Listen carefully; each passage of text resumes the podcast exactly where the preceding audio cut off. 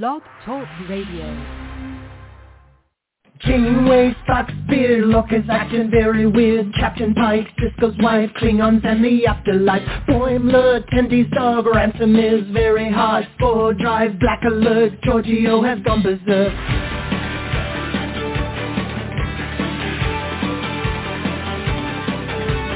Teacher bad left, Edward is an idiot. Spock is dead, Worf is wed, Chekov's wearing red.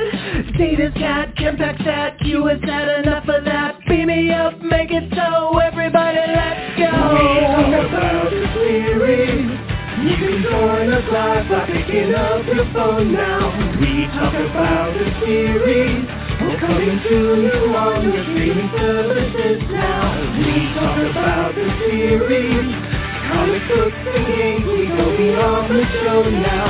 We talk about the series. Come and join us as we sit and chat and we go on and on and on and on. Well, good evening, Trekkies and Trekkers around the globe. With that awesome song, it's time for Trek Talking. And we got a great show planned for you guys tonight. I'm your most excellent host, Uncle Jim, and with me as usual are my Trek experts.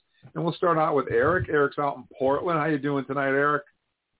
Oh man, I am doing great, Jim. Uh, I just watched this movie. I'm so ready to talk about it. There's so many good things we're going to talk about tonight, and we are chilling at a nice uh, 65 degrees and slightly drizzly. So you know, par for the course Yeah. here in Portland, Oregon, in the fall. We're about right there with you here in Vermont too, which is pretty cool. And we also have with us Charles. Charles is out in Vegas. How you doing, Charles? I'm doing good. We're hitting about 78 a day with partial partial clouds. But we're getting our we're getting our fall weather back again. Well, we cold are ex- free, not the cold free winter weather. we're expecting some snow on Sunday. Dun dun dun. Yeah. Oh, we've already So uh, our mountains have already seen some snow already. Yeah, I, it, it's inevitable, but I hate it. Hey guys, our phone number here is six four six six six eight two four three three. Put that on your speed dial. Six four six six six eight two four three three. Because I got to start off the show with telling you guys that Charles and I, uh, it's kind of a tradition with us. It seems like every Halloween we do a Halloween spooktacular. And I what is this our third our third one, Charles? Uh, no, I think fourth? it's our second one. We did one last year. We did our COVID Yeah. edition. That's right, our COVID edition. So um, when you get back from trick or treating on Halloween night, you want to sit down and you want to tune in because this this year instead of just playing some Halloween theme music, we're going to do something extra special for you guys. We are going to sit down and listen to It's the Great Pumpkin Charlie Brown, ultimate classic. And I know so many people complain that it's not on TV anymore and you can't find it and so on and so forth. So you can sit back with your family, eat your Halloween candy, and enjoy It's a Great Pumpkin Charlie Brown. It's going to be a blast. And uh, Charles and I are going to, of course, we're going to talk about them about it and share some memories. And of course, I have some classic, very nostalgic, uh, creepy Halloween music and some fun stuff to play for you guys. But because it's Halloween and you always give out candy when you go trick or treating, I have here one copy of Star Trek Discovery Season 3 um, on DVD. And I want to give it to you as a special Halloween trick-or-treat gift from us here at Trek Talking. So you have to tune in and listen on Halloween night. And the first person that calls us at 646-668-2433 and says trick or treat, I will drop that in the mail and send it to you. Very quick, very easy, very painless. Okay, 646-668-2433 is the number. Halloween night, 7.30. Just call up, say trick or treat, and you win it. Couldn't be easier, couldn't be better, couldn't be more fun. And you get to talk to me and Charles. So what more can you ask for? So with that out of the way, I got to tell you guys that we have a great show planned for you guys. We're going to do the time warp and go all the way back to 2002. And we're going to talk about Star Trek Nemesis. And uh, yeah, I'll find some good stuff to say about it. So we're going to talk about that a little bit later. So you definitely want to hang out for that. Um, we also have in our Star Trek news, we're going to be talking about uh, Star Trek aims for a younger audience. Uh, the TNG visits the mirror universe. Marina Sirtis wasn't quite so excited about returning to Star Trek. Uh, a Star Trek legend passed away. Shatner says, what? Which is a really good one. Of course, we have our Star Trek birthdays, our fan shout-outs, and our new segment, Convention Calendar. So we've got a lot going on tonight. You guys don't want to miss any of the fun. You want to hang out right where you are and uh, hang out with me, Charles, and Eric. So our Facebook page, we have 70,095 followers. And uh, that's just amazing. That's outstanding. Um, I can't believe we hit 70,000. That's just amazing. What, what did we have when you came aboard, Eric? Uh, when I came aboard, we were under five thousand. We were we were around uh, maybe maybe forty two hundred, forty three hundred, something like that. Wow. So uh, you guys can find us on Facebook at Trek Talking and Beyond. You got to spell it out and A N D Beyond. Give us a like, give us a follow, and you'll see the Live Long and Prosper on the top. Just uh, tell us where you're listening from every week I pick some lucky listeners. If you see a heart next to your name from Trek Talking, that means yours truly, Uncle Jim, has picked you and your name will be given in a future shout out. Also, our on blogtalkradio.com um, backslash Trek Talking where you can find all, every one of our, our past podcasts, every one of the 347 plus that we have done are all there and you can listen to any one of them. And we have 43,007 downloads of the podcast as of tonight. And I'm sure that's only going to go up. So thank you so much for making that possible. We really appreciate you guys. And speaking of appreciating you guys, we usually start off the show each week with going by our around the globe numbers. And uh, we might be making some changes to that format next week. But this week, we're going to turn to Eric. And Eric, what do our global numbers look like? Yeah, this week uh, we have a special edition of Numbers Around the Globe. We are not just going to do our top five. We are going to do our top six to just add that one more uh, in preparation for maybe some future changes, as Jim was saying. But let's just say, as of the moment, uh, with all of our recombobulations of numbers going on lately, with us changing some of our setups, uh, the United States represents about 85% of our listeners now. But in that number one international slot, holding steady, of course, uh, our brothers and sisters to the north in Canada with 4.47% of our listeners. So thank you so much to everybody up there who's still listening to us and downloading our podcast. You've been here all along, and we appreciate your continued support.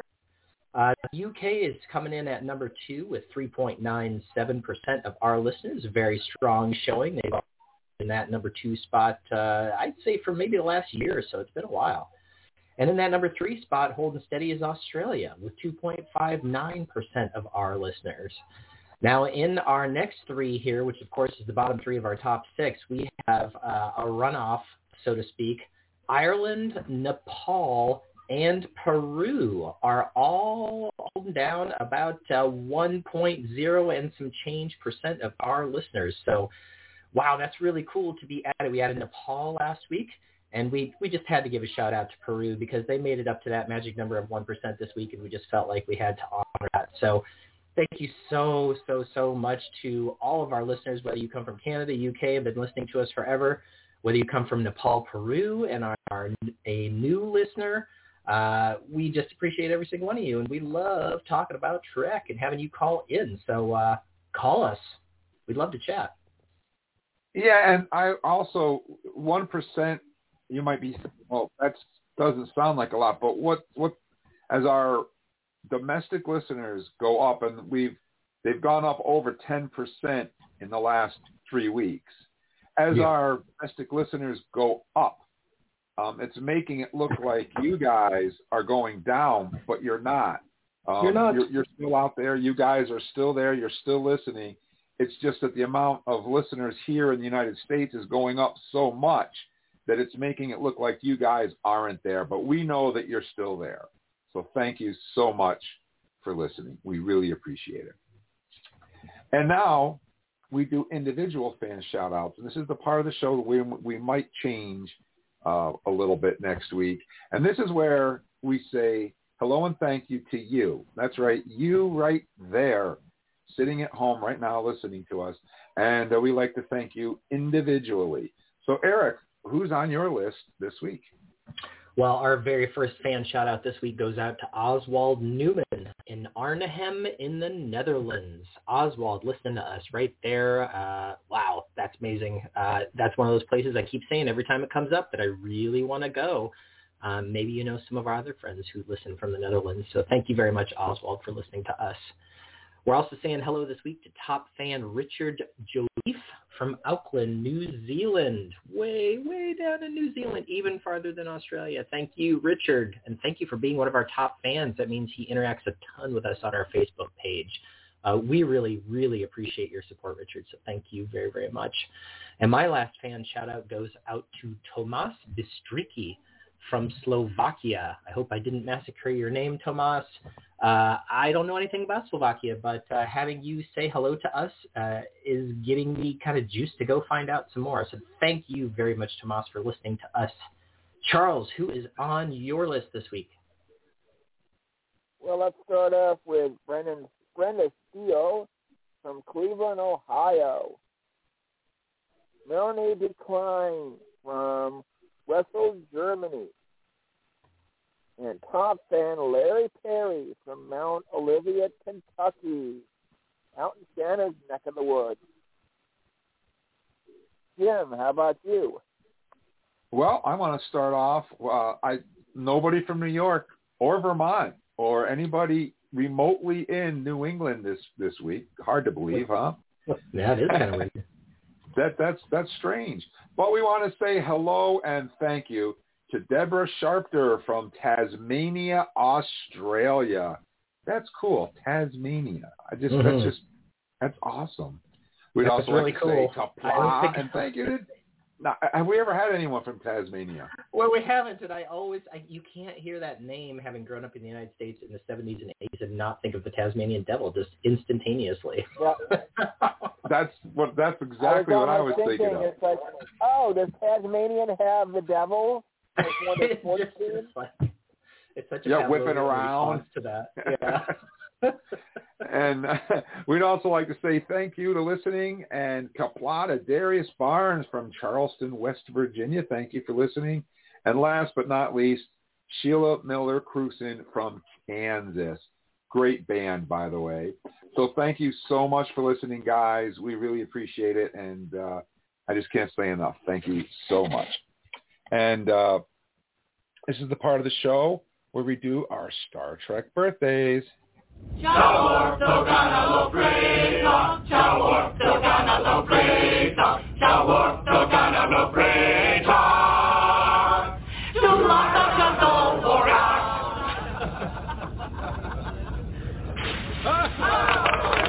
That was not a Klingon song.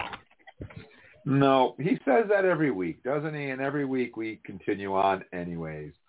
So uh, we always like to say happy birthday to all of the members of our Star Trek family, but we always like to start out first by remembering those who sadly are no longer with us. And for that, we turn to Eric.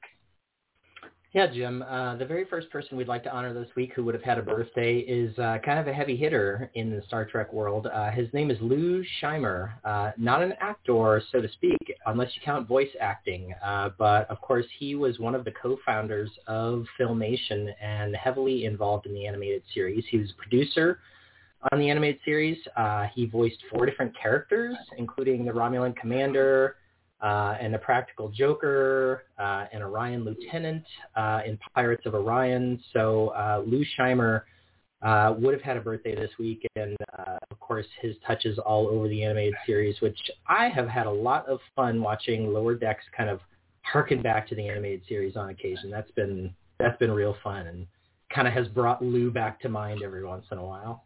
So happy birthday to Lou Scheimer. We're also saying happy birthday and sending out our remembrances to David Armstrong this week. He played the character Kartan on TOS's Operation Annihilate. And he also played uh, an Armenian guard in A Taste of Armageddon. So happy birthday to David Armstrong. We're sending out uh, happy birthday uh, remembrances to Lloyd Haynes, who played Lieutenant Alden in TOS's Where No Man Has Gone Before. Uh, definitely a character you would recognize. We're also saying happy birthday to John Anderson, who played Kevin Uxbridge in TNG's The Survivors. Uh, he is quite a famous actor. Uh, if you don't remember that episode, that's the one with the two people who are left on the planet and the, the Enterprise D sort of discovers them on this little green patch on a big old desert planet. And um, I won't tell you how it turns out. Uh, if you don't know, you should go watch that episode. But excellent actor. Uh, I believe he was also, wasn't he MacGyver's grandfather? Uh, that was a recurring role for him. So happy birthday to John Anderson. Uh, we're also saying happy birthday to Julie Parrish, who played Miss Piper in TOS's The Menagerie, just part one. Uh, Michael Dunn, uh, also a famous actor, a little person who uh, played in TOS's episode Plato's Stepchildren. He played Alexander, would have had a birthday this week. Georgia Brown, uh, actress uh, who, of course, is extremely recognizable to anybody who knows TNG. Uh, she played Helena Rozhenko, Worf's mother. Uh, she shows up in a couple of episodes, New Ground and Family. Uh, so happy birthday to Georgia Brown. And our final uh, happy birthday remembrance this week goes out to actor Mark Lenard, a name who is pretty much synonymous with Star Trek in a lot of different ways. He, of course, uh, played the character of Sarek, uh, Spock's father in TOS, TAS, TNG. Uh, he played a King on Klingon captain uh, in the motion picture. Uh, he, of course, is probably most famous, I would say, other than Sarek, for playing Romulan commander uh, in TOS's episode Balance of Terror. And Jim, where else do we know Mark Lenard from that's special to your heart? Well, he's been in so much, but if you guys have ever listened to Leslie and I when we do stunt treks, uh, he played General Urko in the TV series Planet of the Apes, and uh, he was also on Buck Rogers. Um, he's been on so many things. It's just he's a great guy, and I gotta I I tell I'm gonna tell a story because that's what that's what old people do. When you get old, you tell stories, and I'm old. So I'm going to tell a story. So the, the first Star Trek convention I ever went to was in 1983, and it was when The Search for Spock came out, and the guest star was Mark Lenard. And I went with my girlfriend, now my wife Karen, and we met Mark Lenard, and he left such an impression on me. He was so cool and just a great guy. I was very impressed. So uh, in 1991, when I decided to do my first Star Trek convention, I said, we got to get Mark Lenard. We got to. He was the first person I saw at a convention, so I want to have him at my first convention, which we did. And uh, I was really nervous, and we picked him up at the airport. My wife and I were uh, up in the hotel room talking with him before the show, and he mind melded me. I mean, uh, it was like an experience. I mean, we so were amazing. just talking at the table in his room, and you know, and uh, he says, well, you, you seem nervous. I said, well, I am. And we were talking a little bit and uh, he kind of reached over the table and laid his fingers on my, on my head and kind of did the Vulcan mind meld and told me everything would be fine. And I was like, oh my God, Spock's father mind melded me. it's the coolest thing ever. Meanwhile, Mark Lenard's oh, like, why is your face so sweaty? I was like, wow. Uh, and and I don't know wow. if you guys remember in 1991, two things happened in, in Star Trek history. Was I had my convention at, happened to fall when Star Trek Six was coming out, but he, there was an episode of TNG that came out called Sarek, where or um not Sarek, um uh, uh, Redemption, and they killed Sarek off screen, and Mark Lenard did not know that they killed him. Uh, they never told him. And unless you watch the episode when when uh, Patrick when Picard gets the message, they don't actually. It's not actually prominently mentioned in the episode, but he gets a message that Sarek has passed away from Bendii syndrome. Well, no one told Mark Lenard. He didn't know. And one of the fans asked him that at the convention. He he got all upset about it, and you know why would you say that? And they, I just filmed this episode, and they did. I was still alive. And he he didn't know. They never told him that Sarek died in that episode, which I was like, wow, that surprised me that they wouldn't wouldn't tell you, but Yeah, they did.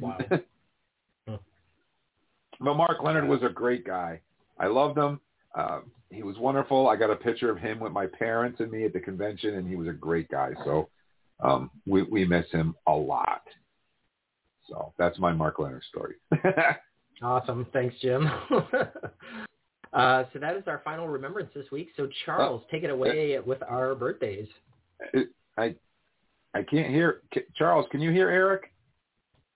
I can hear Eric. Okay. He just sent. He just cued to me. Punt to Charles. Okay. All right. So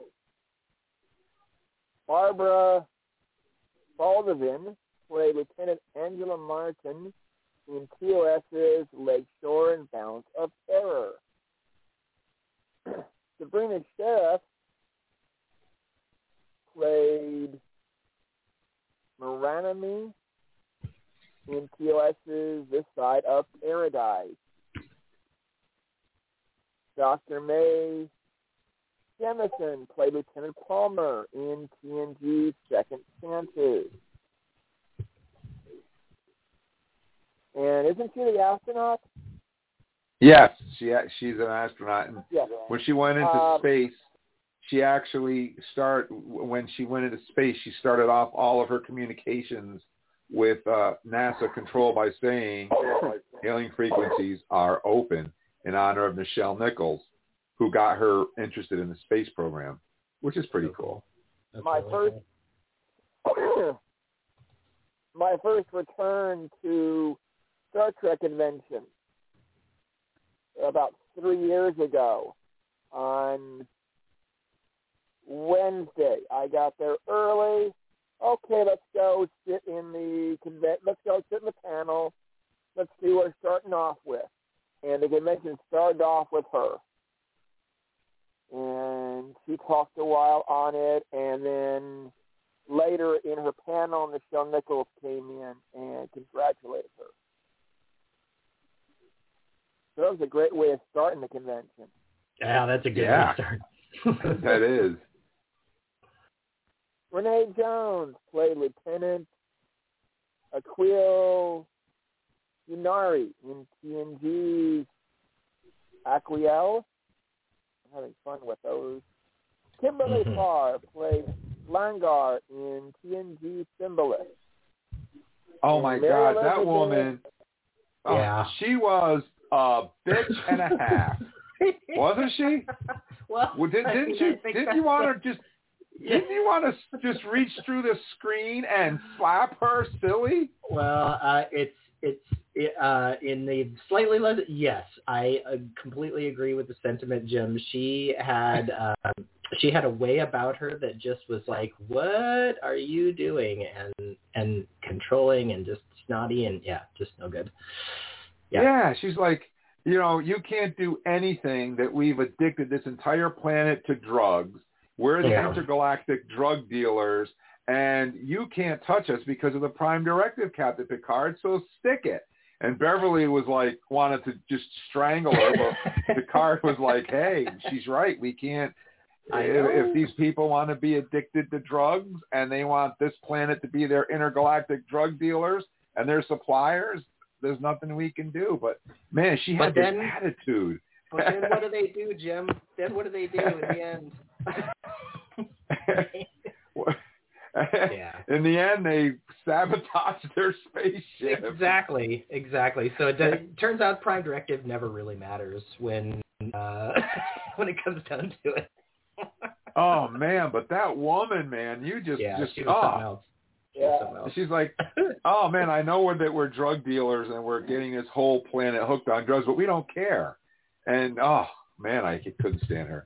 But she But you must be a great actress, though. If she can make you hate her, she must be real good. And that's what we have always said. Like the more you hate uh, somebody as a character, the probably the better job they're doing. I mean, I'll always say Kai Winn is amazing because everybody hates her. Taking him out. There's a mice in here. All right. Okay. So Let's finish off with Mary Elizabeth McGlynn, who played Galen in Boys Vis-a-Vis.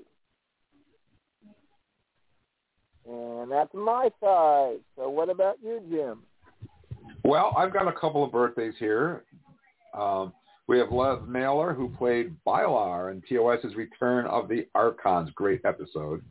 Uh, he also, oddly enough, uh, there was a a very um, uh, unpopular uh, Star Wars special that came out uh, in 1977 called the Star Wars Holiday Special, where Princess Leia sings and and uh, and they, they all sing and dance. Weird, weird thing, but it's it's a part of Star Wars history. Uh, George Lucas said he wishes he could collect and burn every copy of it so that it's forgotten forever. Uh, but there are some redeeming qualities about it. One of them is that is that Lev plays an Imperial officer in the Star Wars Holiday Special, which is pretty cool. I mean, how many people would even admit they were in the Star Wars Holiday Special in the first place? Um, Can I tell you, you know? Jim? I got I got so excited when I went to uh, Disney one day because I saw Star Wars Holiday Special, and I was like, "Star Wars Holiday Special? Are you kidding me?" And then I went to it, and it was the Lego version. Wah wah. I was Well, like, "Darn it!" there there's there's been talk that um they're actually going to make a new Star Wars holiday special and uh they're going to make it the right way. So we'll have to I'd wait and that. see, Yeah. you know. Uh but anyways, uh also we want to say happy birthday to Marsha Hunt who played Anna Jameson in an episode uh Too Short of Season from TNG and what's special about her, I had to look it up because I wasn't sure. She's celebrating her 104th birthday. Bam. That's Wow. awesome. Because awesome. Uh, I, I was like, should I move her up to Charles to Eric's list? And I had to go and verify it. And no, 104 years young and still kicking. So happy birthday to Marsha Hunt. Uh, she was an interesting character. If you guys remember, that was the episode where uh, where the dude takes the the anti-aging um, drug. You remember that one? Uh, yes, and she turns from the old from that actress into well, she eventually turns into a younger woman, right? In there too. No, she refuses. She won't take the. Oh, she refuses. the- she Oh. refuses it, and he takes it, and he he dies of young age. He he, he a Oh. Benjamin Buttons deal. it goes There we go. on there. Um, but it, she played a great part in that. So a happy birthday, 104th birthday. I would also like to say happy birthday to Todd Stashwick, who played Telek in the Enterprise episode Kir'Shara. He was a stalagmite in that episode. So happy birthday to Todd. Quit it. You're. We know we know better. Cyanide. We know better. Yeah, yeah, yeah, okay, well, okay, he's a Cyrenite. I still like stalactites better, but anyways, you're right, he was a Cyrenite. And uh, we'd like to say happy birthday to Herschel Sparber, who played President Jarish Inyo in the DS9 episode Homefront and Paradise Lost. We'd also like to say happy birthday. Now, this next one, uh, we're saying happy birthday to him for his Star Trek role, but this guy has been in like a lot of stuff. He was in Coneheads. Um, he was in Laverne and Shirley. He's been on the X Files. Um, I mean, just on and on and on. But we're going to say happy birthday to him as the Clown of Fear from Boys episode The Thaw, and we're talking about Michael McKean. And you would Yeah, definitely recognize his face if you saw him. You Um, definitely would. That's that weird character. He's like the he's like the manifestation of other people's fears, right? He's like a hologram. It's weird. It's weird. It's weird. It's weird. And he's super creepy. Uh, but um, on the X Files, he switches bodies with Fox Mulder, and he's and he's got the hots for Scully, and he's trying to hit on Scully and and whatnot, and and it, it, it, it was a great episode, and he played a great Fox Mulder, um, by the way. So um, yeah, happy birthday! And and he was in Coneheads. Any guys see that little movie called Coneheads? I did, man. but I did. Yeah. I could not tell you which character he was. To tell you the truth, it's been a while. Yeah, he was the uh, the um, immigration officer who was after the Coneheads for being illegal aliens. Ah, so he played a, he, he was a good role in that one too. And I always do the Klingons last. I save the Klingons for the end, and I do have a Klingon to say happy birthday to this week. We want to say happy birthday to Paul, Paul Rossilli. Qapla'! He played Brigadier Kerla in Star Trek Six: The Undiscovered Country. Um, now, can we talk? So can birthday. we talk very briefly about Kerla's forehead, Jim? Because it is not a turtle head. It is not a Star Trek motion picture head. It is just another version of the Klingon forehead. So lay off, people. There's yes, variety. They're, yeah, they're, you know, I, I, there's a line in Star Trek Picard where they mention that the northern um, Romulans have Romulans. the eyebrow ridge. Yeah. Uh, the Romulans had, and uh, that's all it takes. Um, you know, period.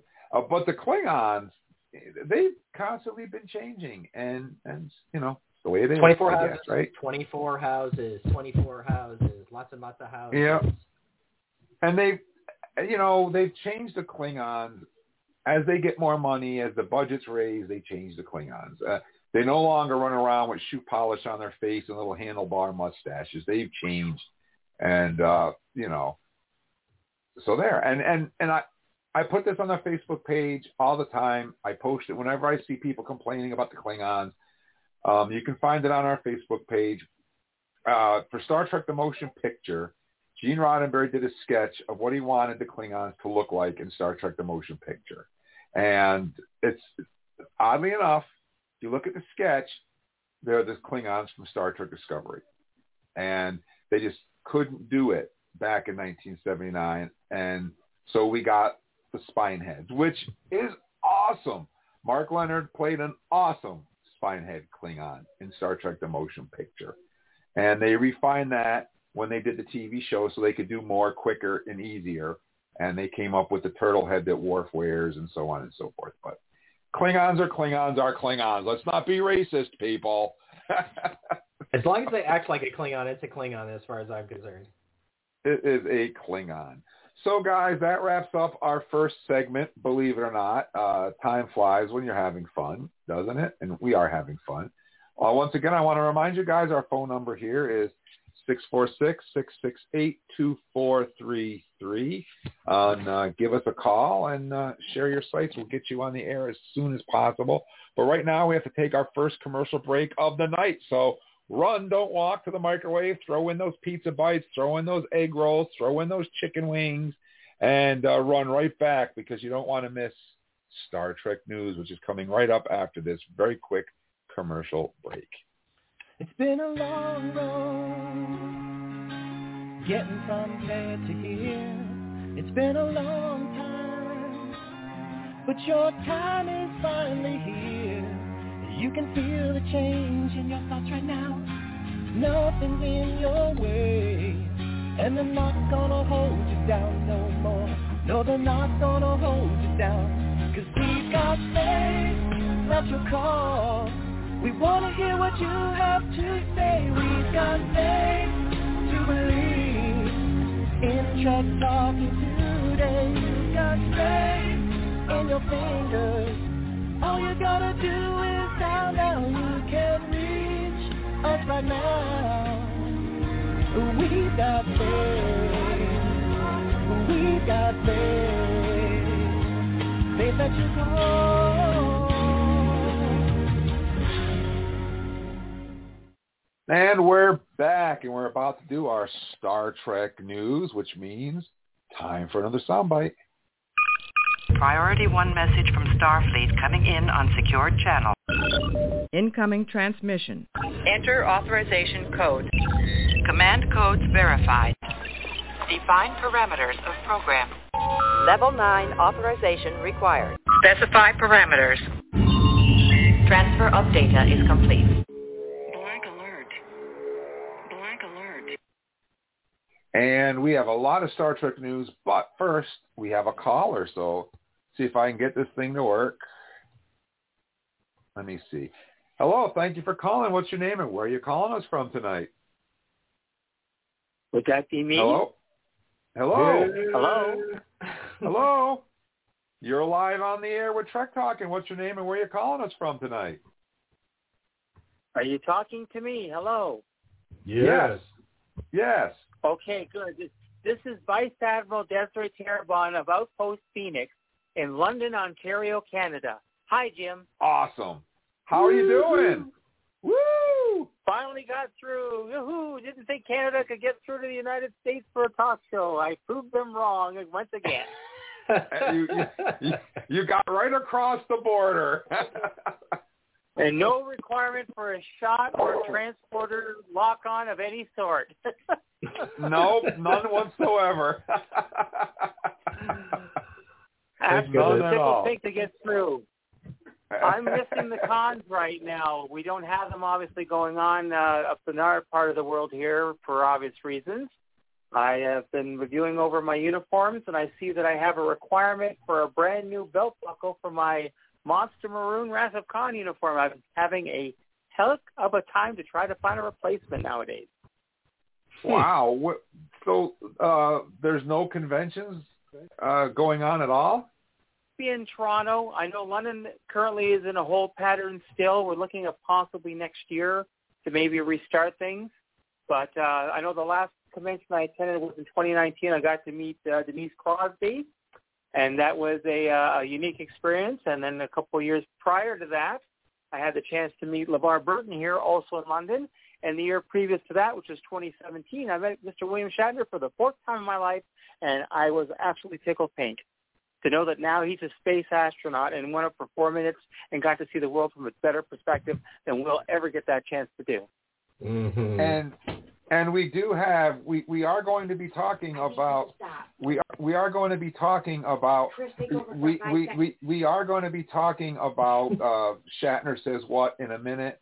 And um so we're about to start our convention calendar guys and I have to go because my wife is calling me. So uh can you guys uh Hold on for about can, five can you guys take over for me? I'll be right back. Absolutely. Yeah. Um, so uh, let's start out our convention calendar here. Uh, we like to give a shout out to all of the upcoming conventions. And we're sorry we're not having many up in uh, Canada, but I actually think we might have a couple. Uh, we might have a couple on the calendar in Canada. We'll have to see. But uh, the ones that we're tracking this week uh, start with the New Mexico Comic and Film Expo 2021. That's being held in October, the 29th through the 31st in Albuquerque, uh, New Mexico at the Albuquerque Convention Center. So go check that out, the New Mexico Comic and Film Expo. Uh, we're also tracking And don't take a left turn in Albuquerque. yeah, that's Yeah. right. that's right. Pop out of a little ground hole. the Lucca Comics and Games Festival, uh, October 29th through November 1st, 2021, in Lucca Polo Fiere in Lucca, Italy, which I was mentioning last week is a town I've been to. It's a old medieval walled city. And man, what a cool place to go to a convention. So go check out the Lucca Comics and Games Convention October 29th through November 1st. We're also checking out the Arctic Comic Con uh, 2021, October 30th through 31st in the Dena'ina Civic and Convention Center in Anchorage, Alaska. Uh, Charles, do you want to take the next couple here? Okay. We've got Supernova Comic Con and Gaming Expo. Uh, Halloween weekend, the 30th and 31st in Adele Showground in Wayland, uh, South Australia, Australia. Then we got Soda City Comic Con the same weekend, the 30th and 31st, in Hampton Roads Convention Center in Hampton, Virginia. Then we got the Akron Comic Con 2021 November 6th and, 6 and 7, me and Emidio and Sons Boutique Center in Cuyahoga Falls, Ohio. Yeah, that's a weird Cayuga Falls, I think is how they pronounce that. uh, excellent. We're also tracking the Rhode Island Comic Con uh, up around Jim's Way, November 5th through 7th, 2021 at the Dunkin' Donuts Center and Rhode Island Convention Center in Providence, Rhode Island. The Sci-Fi Pop Fest 2021, November 6th at Lake County Fairgrounds in Eustis, Florida. Rocky Mountain Con, November 6th through 7th at the Embassy Suites uh, in Denver, Colorado. What else, Charles? Then we got the Empire Comic Feast 2021, November 13th in Lewis, Lewis A. Walk, JCC of Greater Rochester in Rochester, New York. Mm-hmm. KidsCon New England in Portland, November 13th at the Doubletree by Hilton Hotel Portland, Maine, South Portland. Sorry, Eric, thought that might have been your area. Wrong one. so far, it looks like destination. excuse me, destination Star Trek London. The schedule is for November 12th to 14th. Excel Convention Center, Royal Victoria Dock, London, England. And our last, you want to grab a couple? yep, our last three conventions here. We've got Super Mega Fest, November 19th through 21st uh, at the Sheraton Framingham Hotel, Framingham, Mass. Starbase Indy, uh, November 26th through 28th, Marriott East Indianapolis in Indianapolis, Indiana. And Charles says our last one and I want to bring up because I'm might get involved with this one, the LA Comic Con, December third through fifth, in the Los, Vegas, Los Angeles Convention Center in Los Angeles, California. This, I know the group that I belong to, the Fleet, is going to make a presence there, and I believe this may be Nichelle Nichols' farewell event. Mm-hmm. Well, uh, yeah. I mean, that's worth going to see anyway. And then if it is her farewell event, my gosh, more power to you. Um, so there are so many great conventions here. If you would like us to mention your convention on the air here, you can just send us a message through our Facebook page at uh, facebook.com slash Trek Talking. And uh, just leave us a message, and we will get you on our convention calendar. So uh, moving forward from the convention calendar, we are going to head into the news. And our very first story this week has to do with, of course, um, the series that I'm kind of most excited about upcoming here. Uh, Star Trek Prodigy aims to introduce the series to a younger audience. The Star Trek franchise is among the most venerable of all 20th century entertainment properties having already birthed nine TV series and 13 feature films since its initially short-lived debut run in the 1960s, the Thinking Person's space opera has mapped out the furthest reaches of the galaxy and all points in between. But now, it's prepared to boldly breach a demographic that has not yet specifically attempted to been tapped before. Kids. Driven by showrunners Kevin Hageman and Dan Hageman, uh, as well as director Ben Hibon, uh, Nickelodeon's animated Star Trek Prodigy will introduce a fresh cast of protagonists as well as animated versions of legacy characters, in particular the Star Trek Voyager fan favorite Kathryn Janeway, voiced by returning actor Kate Mulgrew. This will certainly not be Star Trek's maiden voyage into animation. Most recently, Star Trek Lower Decks launched on CBS All Access in 2020. It will, however, be the first to specifically target a younger audience. Nickelodeon president of animation Ramsey Naito said, I was never skeptical that Prodigy could manage to appeal to both younger newcomers and adult fans of the series, crediting director Hibon for bringing a vision style and a level of sophistication to the show that exceeded all expectations. It's an aspirational show, she continues. Nickelodeon's core audience is ages 6 to 11, but the show's serialized storytelling and character relationships are so sophisticated the stakes are high and it really stretches to the older end of our audience. Star Trek Prodigy will premiere on Paramount Plus October 28th, and we've talked a lot about uh, Star Trek Prodigy here on the podcast. Just the quality of what we're seeing so far. The quality of the animation looks really good. Um, and I, for one, as a as a father, am excited about another show that I can easily share with my kids without ever even thinking twice about it. Now, do we? show that Go ahead. a show that may not have that many references to Star Trek, so that it's not going to be as difficult to explain to your daughter what's going on. That's right. That's right. And the thing that I really like about the trailers that we've seen so far is not only do they look really good and there's a lot of cool, like just bright colors and it's kind of a visual feast, but I think the focus of the show is supposed to really be on this group of young characters who is kind of banding together for the first time. So there's a real like teamwork focus, which I think is something that, of course, kids always need a little bit of coaching on. and especially Yeah. these days when we've just spent a year um, separate from all of our friends, um, some of our younger people may have either forgotten or not, you know, had the opportunity to be trained in that way. And so um, Prodigy will be a way that they can kind of see that modeled out there in the Star Trek universe. And, um, you know, their parents who love Star Trek can, can kind of smile alongside them and get all the jokes that they don't get. Yep. cool. Well, uh, Well, Charles, why don't you continue on for us? I was going to say, uh, seeing Mirror Picard go into attack in the Star Trek The Mirror War number one.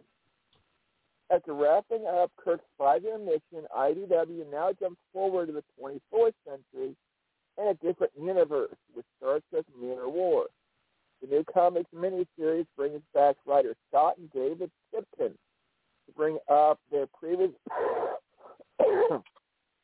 miniseries of Star Trek Next Generation Mirror Universe, where this new eight series greatest measure in cunning and cruelty. Joining them in the journey in the Terran Empire, cover artist J.K. Woodard and artist Gavin Smith return to the mirror universe of the next generation with a brand new series from writers David and Scott Tipton were familiar faces and exciting, surprises await around every corner. Conquer the mirror universe, Captain Picard must first seize control of the shipbuilding planet uh, Dory. No problems, and Dory is inside Klingon Cardassian Alliance, Alliance territory. Star Trek: The Mirror War number one is available now. Pick up individual, pick up pick up individual copies at your local comic store, or digital editions are available through Amazon Comixology.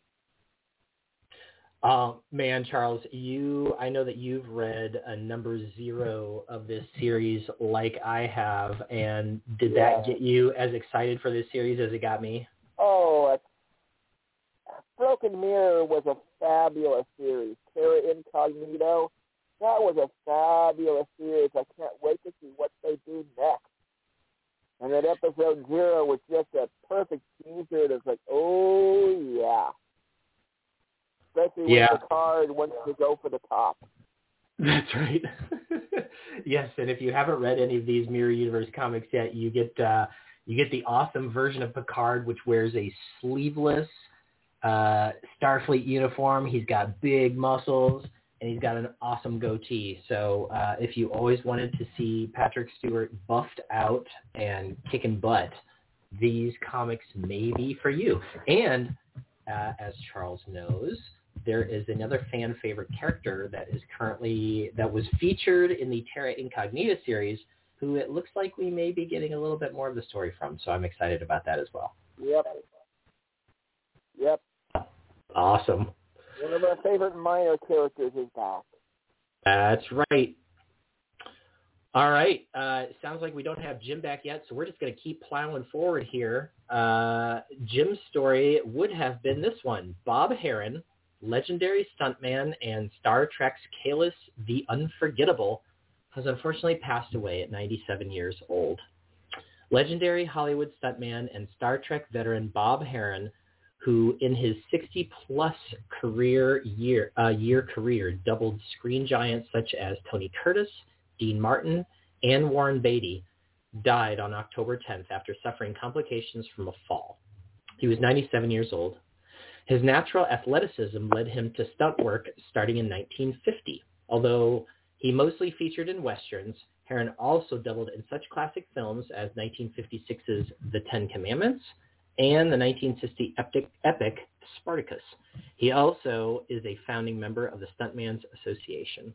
Herron had a number of connection points to the Star Trek universe, first serving as Jeffrey Hunter's stunt double in the pilot episode The Cage, and then playing a crew member in the first season episode Charlie X. Herron is best known, though, for originating the role of Kahless the Unforgettable, or at least an alien recreation of him, in the TOS episode The Savage Curtain. Following his work on Star Trek, Herron continued in the industry until the age of 86, providing stunt services for TV shows like Mission Impossible, Batman, The Six Million Dollar Man, and Wonder Woman. He also did stunts for films such as Diamonds Are Forever, The Black Hole, and Poltergeist. Um, so really, really experienced and storied and venerated uh, stuntman Bob Herron, unfortunately gone uh, as of October 10th, um, and connected to Star Trek. So unfortunate news, but important news for us all to know. Right, Charles?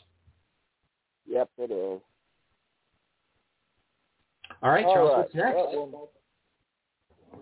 Well, this was an interesting one story that for Jim popped up to grab.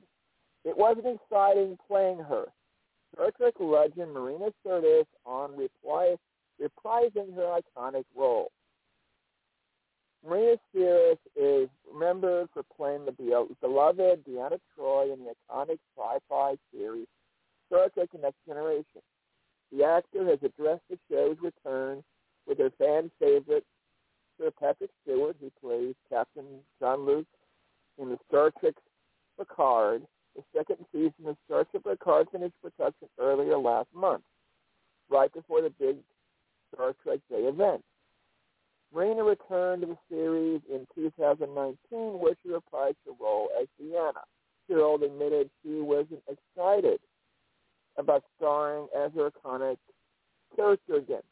She explained, it sounded very ungracious, but I think everyone was more excited than me. The TV star said she enjoyed being back on the set with her co-stars, but that it was not exciting. But for playing the part, I've played my character for 30 years on and off, Marina explained. It wasn't exciting playing her, but it was exciting seeing, excited being back on the set again and hanging out with Jonathan Frakes Pat, and Patrick. Marina explained that she is still in contact with all of her Star Trek actors, including Denise Crosby, Wil Wheaton, Jason McFadden. Are absolutely friends for life, Marina Mark. it's amazing to me that um, you know she was saying that she wasn't excited about the character, but was excited to be back on set because I thought uh, that episode that she was in, I mean, she just did a great job with the character, right? So Yeah. maybe maybe it's just so easy for her to fall right back into it. Yep, I'd say so. Hey, can you guys hear me? Okay. Hey, There it's the return of Jim. I am back. Yes, we we had an emergency. We had a mouse emergency. ah, Uh-oh. Well, And this the- is live radio, folks, so you never know what you're The gonna the get, wife's running it's- around screaming that there's this giant man-eating creature running through the house, and it's at least twice as big as AJ. And I and I'm like, oh my god, really, really? Can I? and No. AJ, Oh, Jim's got a, Jim, why did you let your why did you let your tires out? Your car's supposed to stay in the bedroom. You know, and and you know what the funny thing is, AJ is just sleeping away on the couch as the mouse runs by. He doesn't care. It's just like, oh well. The dog was chasing after the mouse, but not the cat. So big emergency. So Well, can I tell you, Jim, that in Oregon we have mice that are twice as big as your cat, and they're called nutrias. Oh, well. They are rodents. They are giant water-dwelling rodents. And the first time you see one, you're like, wait, is that a groundhog? Wait, is that a mouse? Wait, is that a? Holy crap, that thing's big. he uh he he ran up the wires and and ran inside of the um of our electric fireplace. He's inside of there somewhere, and so I put a mouse trap there with some peanut butter, and uh hopefully he'll come out and it will snap. But anyways, I'm back, guys. Sorry for the excitement. This is live radio. Well, Um, no so problem. We're, we're, where No are problem. we are we are still doing the news, and we are all the way down on Eric's Brent Spiner article. So I'm just about to tell the good listeners about Brent Spiner hinting at his new character in Star Trek Picard season two. In the first season of Star Trek Picard, Brent Spiner reprised his Star Trek The Next Generation role of Data, playing the android character both in dream sequences of Jean-Luc Picard and in the form of a simulation created from Data's memories stored in his brother B4, also played by Spiner in Star Trek Nemesis. At his request, Picard shut down the simulation, giving final closure after the character's death in Nemesis. One might then assume that Spiner is back to play scientist Dr. Altan in Inigo Soong, a new character in Picard Season 1 who was the human son of Dr. Noonien Soong, Data's creator, who was also played by Spiner on TNG. Last year, co-showrunner Akiva Goldsman had stated Altan Soong was developed to, quote, create a platform for which there could be more Brent in ensuing seasons. However, Spiner told Inverse, quote, I can tell you, I'm playing a member of the Soong family and that I'm not playing a character I've ever played before. Spiner has already played quite a few members of the Soong family, both human and android, to date. In addition to Data, Spiner has played two other Soong-type androids, Lore and B4, and three human members of the Soong family, Noonien, Altan, and 22nd century ancestor Arik Soong on Enterprise. One thing we do know about Spiner is that his character will interact with Q. Delan- John de Lancie confirmed that he had scenes with Spiner, some of which were directed by Jonathan Frakes. For his part, Frakes also talked about working with Spiner on Picard Season 2, saying, Brent Spiner, who played Data, is back in another role. While we have seen John de Lancie's Q in two trailers, we have not yet seen Spiner, indicating that Paramount Plus is keeping this new character under wraps.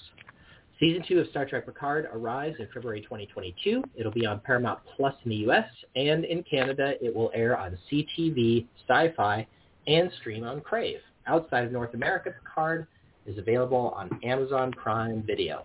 And, uh, you know, guys, I'm always up for some more Brent Spiner. Uh, I kind of love how this guy is able to continue to age and yet play relevant characters to data. That's just so cool. I love how they've done that. And and you know what? Because it's a time travel story, he if you remember on Enterprise he played was that his grandfather? Uh, it was a couple couple generations back, but yeah, Eric, one of his one of his ancestors. And he could actually play since since this is Picard's going back, who knows who he could play. Maybe he could play the son or the original, who knows. Oh yeah. But it is a time travel, so he could be anybody. Anywhere, anytime. Maybe he's going to play. Maybe he's going to play the crazy guy from Independence Day with the wild hair at Area 51. that would be awesome. oh boy. That'd be totally Well, awesome. anyways, guys, uh, I'm I'm sorry I missed that entire segment, um, but I'm back. We have to take uh, another quick commercial break, but this time, since we're talking about Picard and we're talking about time travel, uh, we're going to take this break and we're going to listen to the Picard trailer just to wet your whistles a little bit. So here it is, the Star Trek Picard season two trailer, and we'll be right back. I first saw you as a man who chose the stars. But after all this time, I've come to wonder, have you been seeking or running? Do you recall what I said, Jean-Luc, when last we parted ways? The trial never ends. Q, I am way too old for your bullshit. Guys, we got big problems. Something moved us. Q went back in time and turned our world into a totalitarian nightmare. Do you understand what this means? Time has been broken. I will get us home together. The only way to heal our future is to go back and repair the past. There are ways of traveling in time. Great. Now what?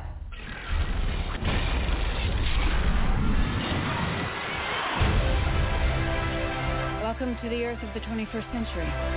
You're saying we can undo this nightmare? Let's go to work. You can pilot a starship, but you can't drive. You two really need to work on your communication. Right. See, there you go. Now you're in sync. We have three days before the future is changed irrevocably. But even in the darkest of circumstances, there is a light.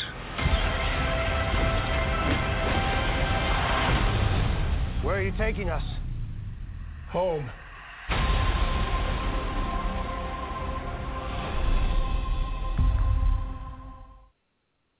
And we're back. And uh, did I miss the Prodigy story? You did, but we can Yeah. go back to it because I know you had a soundbite as well. Yeah, I, I wanted to talk a little bit about uh, Prodigy. Do we still have our listener with us? Um, no, we lost him. With uh, our listener from Ontario. Hmm. Well, thanks for joining us. Sorry we lost you. Uh, yeah, we had a little technical difficulty there. Yep. Uh, but anyways, I want to talk a little bit about Prodigy. Prodigy is going to be premiering on Paramount Plus before it moves over to Nickelodeon on October 28th. And so, which is what, next week? Right? Yeah, it's one week from tonight. One week from tonight. And so I wanted to play the trailer for you guys, uh, which is right here. There's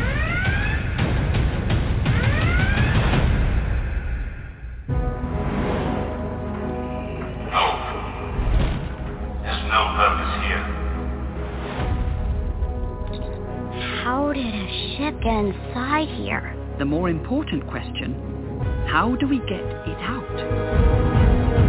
Join us. You always wanted to see the stars.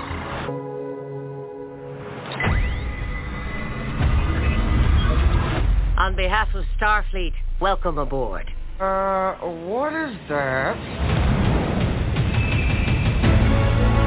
Have you ever even flown a ship before? No. Does it show? Disabling gravity. Okay. We get to go there and explore. This ought to be good.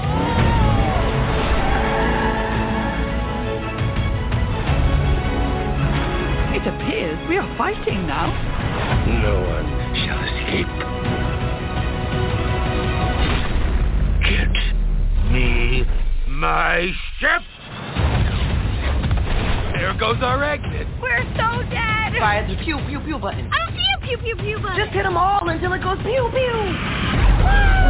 We've got phasers, baby! I've seen my share of wayward crews, and I can tell you this. You've got potential.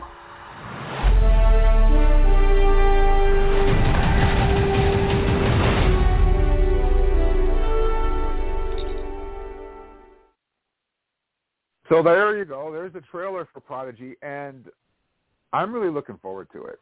I'm, I'm excited about it. I think the animation is really, really good. I was really impressed with that, and I think it's it's good to bring younger viewers into Star Trek. And I've heard a lot of people complaining and whining and moaning and carrying on about it. Uh, they haven't even seen an episode and they hate it already because it's dumbed down and so on and so forth. But I, I don't think that's the case at all. What do you guys think? Yeah, I can't imagine. I mean, the quality of stuff that they're producing these days is so high that I have to believe uh, that it's going to be Star Trek as we know it, uh, but without the edge, so that it's palatable to younger viewers. You know, Uh, I think that there are certain Star Trek tenets that we could probably talk about uh, that we do talk about, Idic being one of them, and you know it's definitely going to demonstrate those, right? That's that's the evidence that we have right now. And it's not a Starfleet crew, to be first of all, and but but we do know that Chakotay is going to. There was a whole list of of actors that were going to be on it that were Starfleet officers. So uh, I don't know how they're going to work. Are, are they all going to be holograms? Are they going to be flashbacks? Um, well, we don't know how they're going to work them into Prodigy, but they are going to be there. Uh, so I'm assuming that Starfleet um, uh, values will be incorporated into the new show, obviously, mm-hmm. but not like we're used to. And anytime you change something, people go crazy. They just they flip out. Um, they don't like change. We were talking. Look at the Klingon change. They're still going on about that. You know. so, you know, anytime that Star Trek steps outside of the pre uh, determined box that fans have of what Star Trek is and should be, they flip out and they hate it and they go crazy. And um, I, I'm going to give it a chance. I'm going to. I can tell you this: I have watched every Star Trek that has come out, including the animated series when it came out. I have loved every Star Trek I have ever watched. Some I don't like as much as others. That is true, but it's all Star Trek. Even Star Trek Nemesis that we're going to talk about next, um, I can find redeeming qualities even in that movie. So every Star Trek that's come out, I've enjoyed, and they've all been Star Trek. And I have no doubt in my mind that Prodigy will be no different than every other Star Trek show we have seen to date. Okay, it's and a it's different got, approach, and it's got Janeway. different angle. Come on. well, yeah. I mean, as So, a Janeway you know- fan, that is a big enough draw for me. Yeah, she looks good as a cartoon. She does. You know, I think I think they did a they they captured her likeness really well. in- Yeah, it was uh, cool. for an I- animated version. Yeah, I remember hearing an interview with her uh, where she was talking about the character, and she, uh, you know, she was actually consulted about the way that her character looks, and she was able to actually make adjustments along the way. Um, she talks in the interview about things that she didn't like about her character at first, little adjustments that they made to the way that she looks, and the the kind of um, air that she's trying to project with that character. So um, very, very interesting. Yeah, I'm looking. I'm very much looking forward to it myself. So I'm I'm going to give it a Yeah, chance, and we're going to yeah. talk about it on this podcast. I don't know the the first episode is going to be an hour long, but I don't know if the if all the episodes are going to be an hour, or they're going to go back to a half an hour like Lower Decks. That I don't know. Yeah, the we'll have first to episode see. will be an hour. Yeah, the first. I mean, that, all they've announced so far is the first episode. So who knows? Now, those people that were lucky enough to go to New, New York City Comic Con got to see the first three episodes. Mm. Mm. So I haven't heard any leaks or anything on on any of the pages I visit. People are pretty mum about it. As it should be. You know, Yeah. we'll have to just wait and see. But I'm, I'm looking forward to it. I'm going to give it a chance. And uh, I I think I think the characters that they've chosen to put in the show are great. The ones we've seen so far. So, yeah, I like the design of the starship. Uh, what is it? The Proto Star. The Proto Star. Yep. Yep. Yeah, it looks I- and I'm you know this is this is set in 2383, and to me, that looks like a fairly newish ship design. So it's not like they. I don't think it's like they find an old ship. It looks like somehow this new ship gets into some kind of interior space, and that's how these guys find it. Yeah, I, I'm interested to find out how the ship got there and what happened to the crew that was on the ship. The other interesting thing too is that Janeway being a hologram, we haven't seen a lot about holograms so far on uh you got the mouse? All right everybody. Okay everybody. Big big news alert. The mouse went for the peanut butter in the trap and is history. Okay, he's he's done. He bit the dust. So that's good news. And AJ can keep sleeping on the couch. There we go. You know, Thank goodness. that was it. He's dead. so that's good news. But um, I'm interested to see how did the sh- how did the ship get there and what happened to the crew that was on it and with holograms. We've seen we've seen what they did with synthetic life on Picard, but what happened when the Doctor got back? And we we know that the Doctor takes a human wife because we see it in Voyager in the final episode Endgame, and that I'm assuming that the Doctor is a fully sentient hologram who's given the same rights and privileges that they gave Data. Would you guys say that's a safe assumption? Oh yeah, they Yes, deal with that. They but- deal with that during Voyager. Yeah. Go ahead, Charles. But remember this, and I got reminded of it. All of Rios' crew are holograms. His All of which crew? is. Uh, which crew? All of that crew is hologram. Which And we've crew is that? What they can do with holograms. Oh well, yeah, right. The the uh the his crew and they all look just like him. Oh, exactly. oh, okay. He's yes. Sorry, thought we're talking about Prodigy. Well, I was like, what? yeah, but we don't know. What I'm saying is, um, the way he treats the hol- he treats the holograms on that.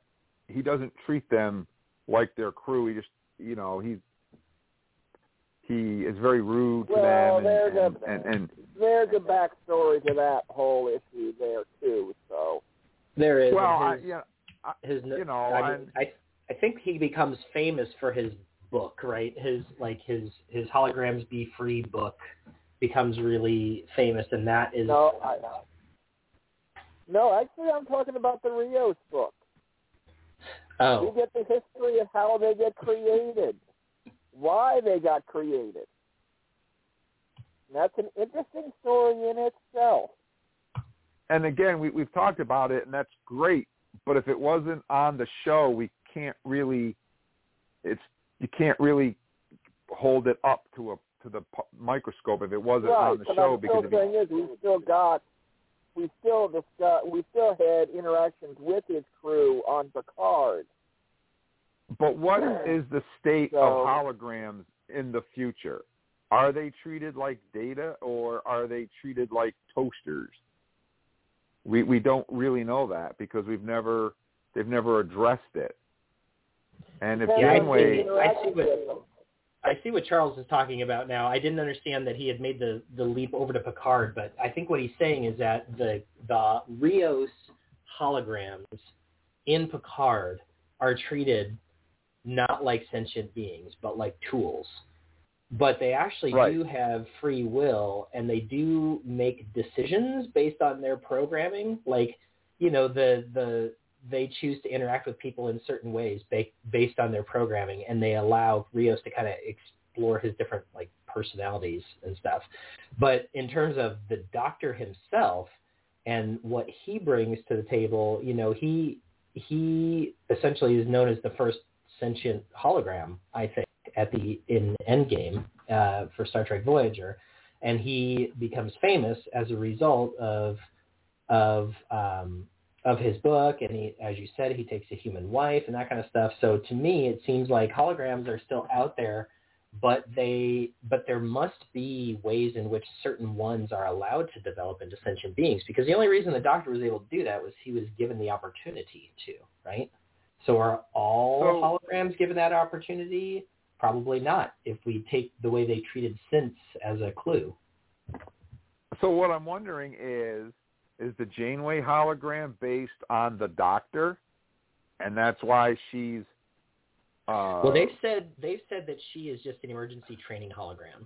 She's an she's an ETH. So to me, she is like the Doctor was when he was first turned on in Voyager. But you know, if you left her on all the time and sent her on adventures and gave her a mobile emitter, she might have the ability to uh, evolve. You know.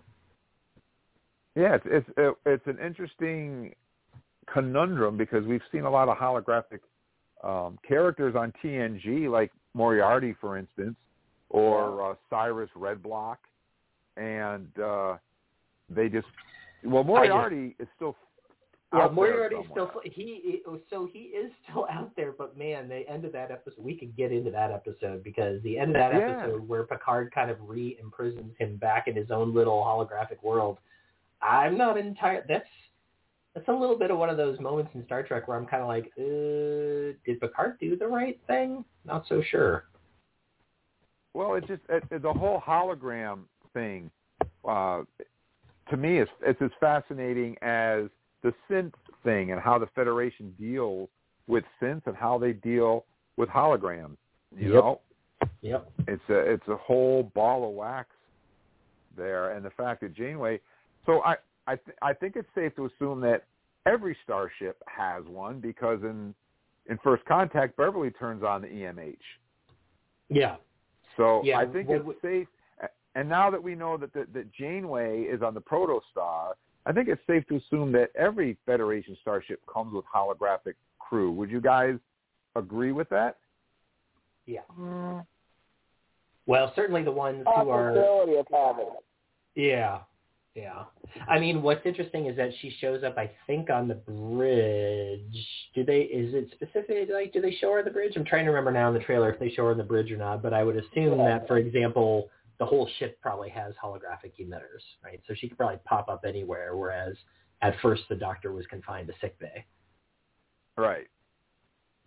But we we've seen we, we, we see the holographic Doctor on Voyager. We see him on Enterprise E. We also see him on the um, uh, um, the ship that splits into four different ships there. The Prometheus.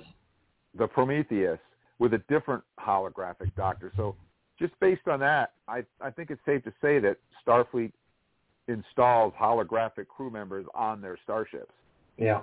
a- after that so. point. Um, What's so interesting the fact is the way that Ri- Rios does it, where he's got so many different ones. Like, I wonder if it's like that, where they do have an emergency command hologram, they do have an emergency medical hologram, and you know. I'm thinking they're there, they're just not utilized. but Rios talks to his. Well, Well, yeah, he Rios- does. Actually, the previous captain of Rios' ship had it installed. It may Oh, have been installed when he had the ship built. All right, no more spoilers. But I, I, for me, one of the high points of Voyager was the holographic Doctor, oh yeah. and uh, I love the character. I love what they did with him, and I'm glad that we're going to see a holographic Janeway, and I hope they explore that a little bit. I'm not sure how deep they'll get into it being a kids show, but I hope they do address it a little bit. I think this is going to be an adventure show. I think there's going to be little quests that they have to go on and little things that they have to do. I mean, she's training them, right? So she's probably going to put them in situations where they need to figure out what to do. You know? and that might be how we see Chakotay and and the Andorian character and some of the other ones that have been mentioned too Yeah, maybe. through some training. Mm-hmm. But overall, I'm really excited about Prodigy, and I'm looking forward to seeing what they do with it. And I think that any time that you can get younger people interested in Star Trek, it's always a win-win situation. It, it Yeah. never hurts. In fact, I remember, see, here I am, old Jim telling old stories. When um, Star Trek Into Darkness came out, my daughter wanted to go see it with me. And her friend wanted to go see it with with with us. So here's the old guy and his daughter and his daughter's friend from from college, and we go off to see Star Trek Into Darkness. And when you found out that he was Khan and not John Harrison, old people like me were like, "Oh my God!" But my daughter and her friends had no idea. Well, my daughter did a little bit because I've ingrained it in her from birth, but but her friend didn't and they're like Khan. It just it didn't have the meaning to them that it did to us. So they didn't they didn't know who Khan was, and so I'm holding a little a vigil out there in the lobby, telling them about Space Seed and the Wrath of Khan, and and it didn't dawn on me that these kids weren't even born when I was watching The Wrath of Khan. So, Yeah. you know, and now they're all going to run, run out and watch the Space Seed, and they're going to go out and see The Wrath of Khan because they didn't even know it existed. And if Prodigy can do that for young kids today and open up their minds to the wonderful world that Star Trek is, how can that be a bad thing? Yep. You know, Absolutely. Absolutely. Eh, you know, and it doesn't matter whether they watch TOS or DS9 or Voy. It doesn't matter because the message behind Star Trek is all the same. It's the window dressing that changes, but the message remains the same. And I think it's a message we really need today. And if we can get kids interested in it, then then that's a great thing. Power to them. Mm-hmm. So our phone number here is six four six six six eight two four three three, and we're talking about Prodigy right now, which is going to premiere on Paramount Plus next week. Um, and we're about to talk about Star Trek Nemesis, my all-time favorite favorite Star Trek movie, um, next to maybe Generations. Uh, so we're going to talk about that in a few minutes. So get your speed dial ready so you guys can call and tell us how much you loved Star Trek Nemesis as well. But first, first before we do that, I have the final, final story of our of our uh, Star Trek news segment, and uh, it's a good one. It's a Shatner says what, and it's a good Shatner says what. Actually, I think it's a Shatner says what that's very relevant to this time of the year. So uh, before I do the story, I want to play a little mood music for you guys.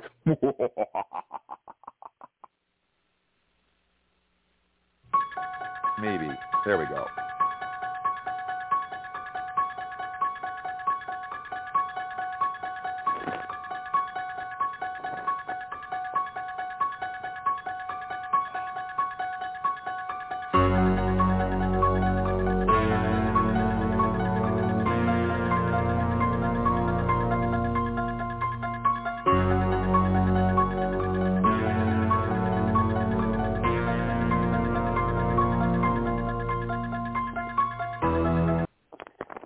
And for those of you who don't know, that's the classic John Carpenter theme from Halloween.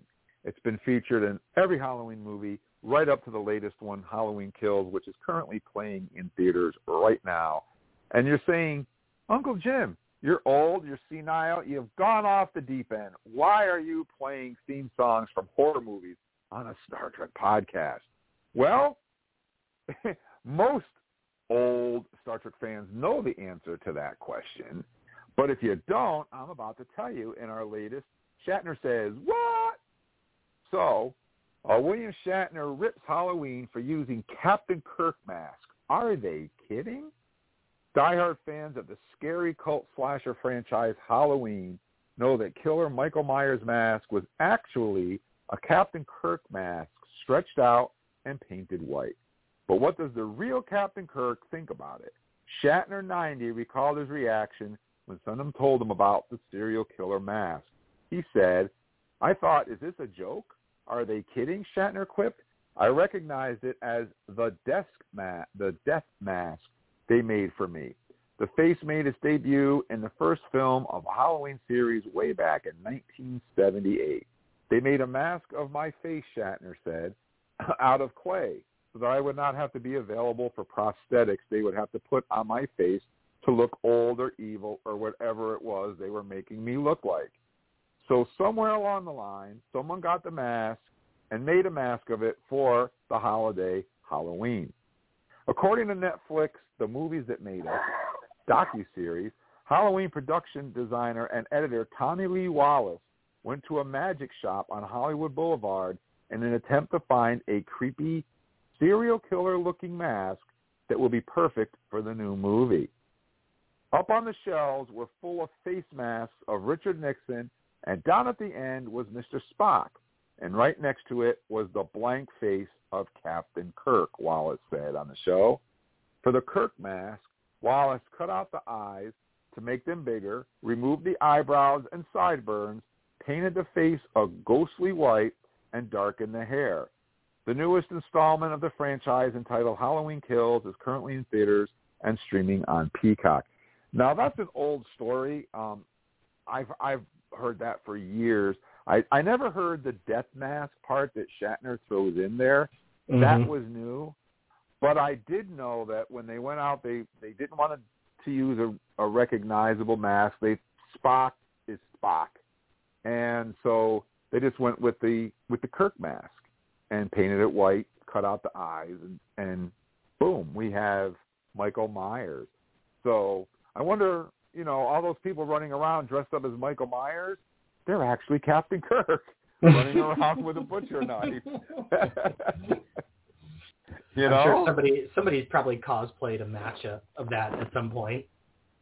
Yeah, and and you know, I saw I was watching an interview with Shatner just today. I, I don't know why this is coming up now, forty some odd years later. This is an old story, but it's it's making its rounds again now.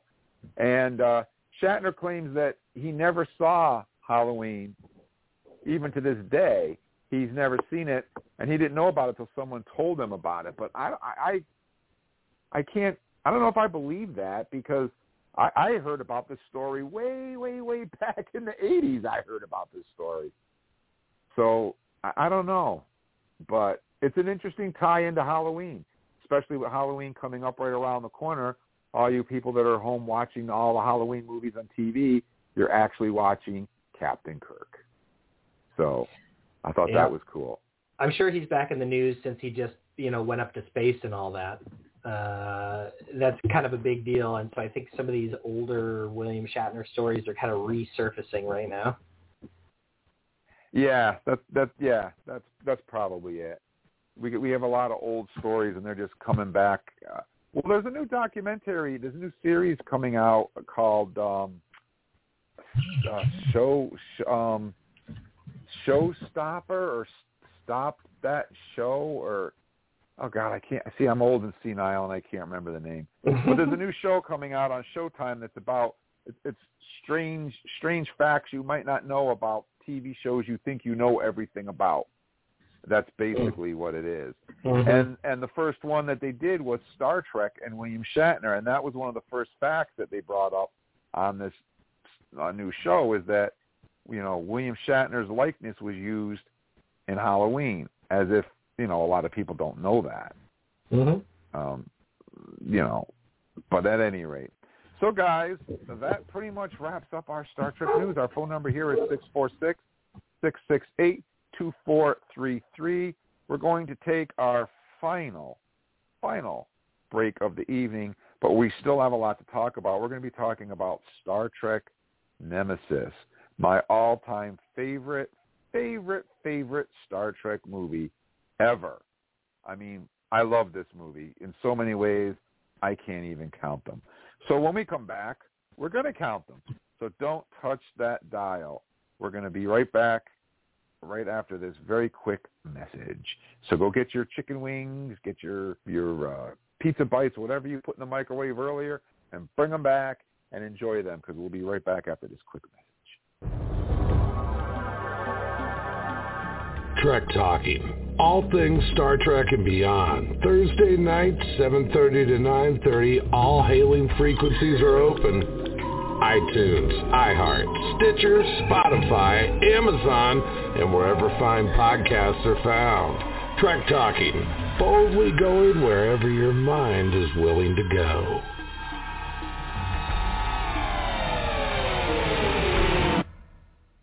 And we're back. We're about to talk about Star Trek Nemesis. Our phone number here is six four six six six eight two four three three. And before we talk about the movie, I'm going to tell you guys a little bit about the movie. Uh, Star Trek Nemesis was directed by Stuart Baird. It's the 10th film in the Star Trek franchise, as well as the fourth and final film to star the cast of Star Trek The Next Generation. It was written by John Logan from a story developed by Logan, Brent Spiner, and producer Rick Berman. Nemesis held its world premiere at Grauman's Chinese Theater in Los Angeles on December 9th, 2002. The film was released in North America on December 13th by Paramount Pictures and received generally mixed reviews. with publications criticizing it for being the least successful in the franchise. The film was a box office failure, earning 67 million worldwide against a 60 million dollar budget. Plans for a final film featuring the next generation cast were scrapped, and the film series was rebooted instead with Star Trek 2009, which was a box office success. The film's gross domestic income was the lowest of the franchise. It opened at number two in the U.S. box office, $200,000 behind Maid in Manhattan. That fact is sad. Um, and was the first Star Trek film not to debut as the highest grossing film of the week. Rotten Tomatoes gives the film a critic rating of 38%. This was the second lowest rating behind Star Trek V, The Final Frontier. So that's right, Star Trek V, The Final Frontier is not the worst rated Star Trek movie, uh, with an average rating of 5.2. The music for Star Trek Nemesis was composed and conducted by Jerry Goldsmith, who composed previous entries in the franchise, such as the Academy Award-winning nominated score for Star Trek The Motion Picture, Star Trek V The Final Frontier, Star Trek First Contact, and Star Trek Insurrection, as well as the themes of the television series Star Trek The Next Generation, arranged by Dennis McCarthy, and Star Trek Voyager, one of his final works written before his death in 2004. I asked this question on our Facebook page of you guys, our fans, on a scale of 1 to 10, with 10 being the best score, what score would you give Star Trek Nemesis? And Eric, what did our Facebook fans have to say about Star Trek Nemesis? Well, Cynthia Barlow says two, and I'm being polite. Aaron Bowler says, I absolutely love this movie, 10. I thought Tom Hardy did an awesome job. David Gregory says, was never keen on this one, about a 4. Top fan Michael Sigari says, 8. I'm in the minority. I love this film. I think it's the best one featuring the TNG cast. The battle at the end, which is basically the last third of the film, had me riveted. Troy Brooks said 1, only because the scale doesn't go lower. This is the only Star Trek movie I almost walked out of. Malcolm Walsh, Walsh said three. It didn't feel like a grand finale. Characters were acting out of sorts, and it felt like a greatest hits package that stole bits from other Star Trek movies. Fun action, though. Rami Al Rufia said a two, incredibly disappointing, thankfully somewhat redeemed by Picard season one. Heiko Siebert says a four, too much irrelevant fan service for a movie, and Data's fate in the end felt wrong, just wrong. Ajax Endress says a three, a stinker from the moment the stars started skipping the lake. And Matthew Cromwell gives it an 8.5. Much better movie than it gets credit for. Could have been better, but it wasn't Insurrection. And uh, if you add up all of our uh, fan scores and uh, divide by the average, you get a fan score of about 4.6 which uh, on our Trek Talking scale is one-tenth of a percentage below Star Trek V, The Final Frontier, and the lowest on our list. Yep, it is. So, what do you say we dive right in and get started? Star Trek Nemesis, guys, we're talking about it right now. You heard what our Facebook fans had to say about it. You heard what Rotten Tomatoes had to say about it. Now you're going to hear what we have to say about it. If you'd like to give us a call and tell us what you want to say about it, our number here is 646-668-2433. And just remember, opinions are objective. Okay, no one's opinion is worth more or less than anyone else's. If you guys have been listening to the podcast or you know anything about me from our Facebook page, my favorite Star Trek movie is what, Eric? Star Trek 5. I love, love, love Star Trek Five, and a lot of people hate it. I happen to love it. So it's all in your opinion, and no one's opinion is any better or any worse than anybody else's. So let's dive in and talk about Star Trek Nemesis. And we do have a caller on the line. If I can get this to work, let me see. Hello, thank you for calling Trek Talking. What's your name and where are you calling us from tonight? It's Nate from Vegas. Nate it's from Nate Vegas. from Vegas, baby. What's happening with Nate Vegas? Uh, well, after you guys get through all the rest of the show, then that's when I finally come in. When you guys start talking about important stuff. all the other stuff's important, Nate. important stuff. Okay. So we're going to talk about important stuff. So what's start really what's really fun to, that, that the listeners probably don't know is Nate is actually kind of often in the background, sort of like uh, giving us little bits of information or correcting us or calling us out on things that we say that may not be 100% true. So it is kind of fun because you're often along for the whole podcast, but then yeah, you just call in at the end. Yep. So uh, we we caught the mouse, Nate. The mouse is history. Yeah, I heard. I heard. He will bother us no more.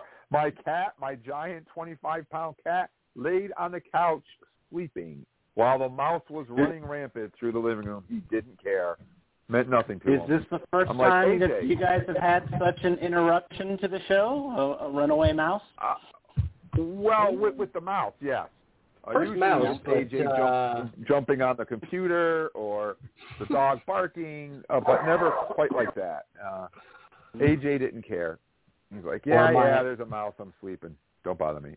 my my personal But- greatest hit uh, for shows though is definitely Jim's Spider Bite show. oh my God, that was terrible.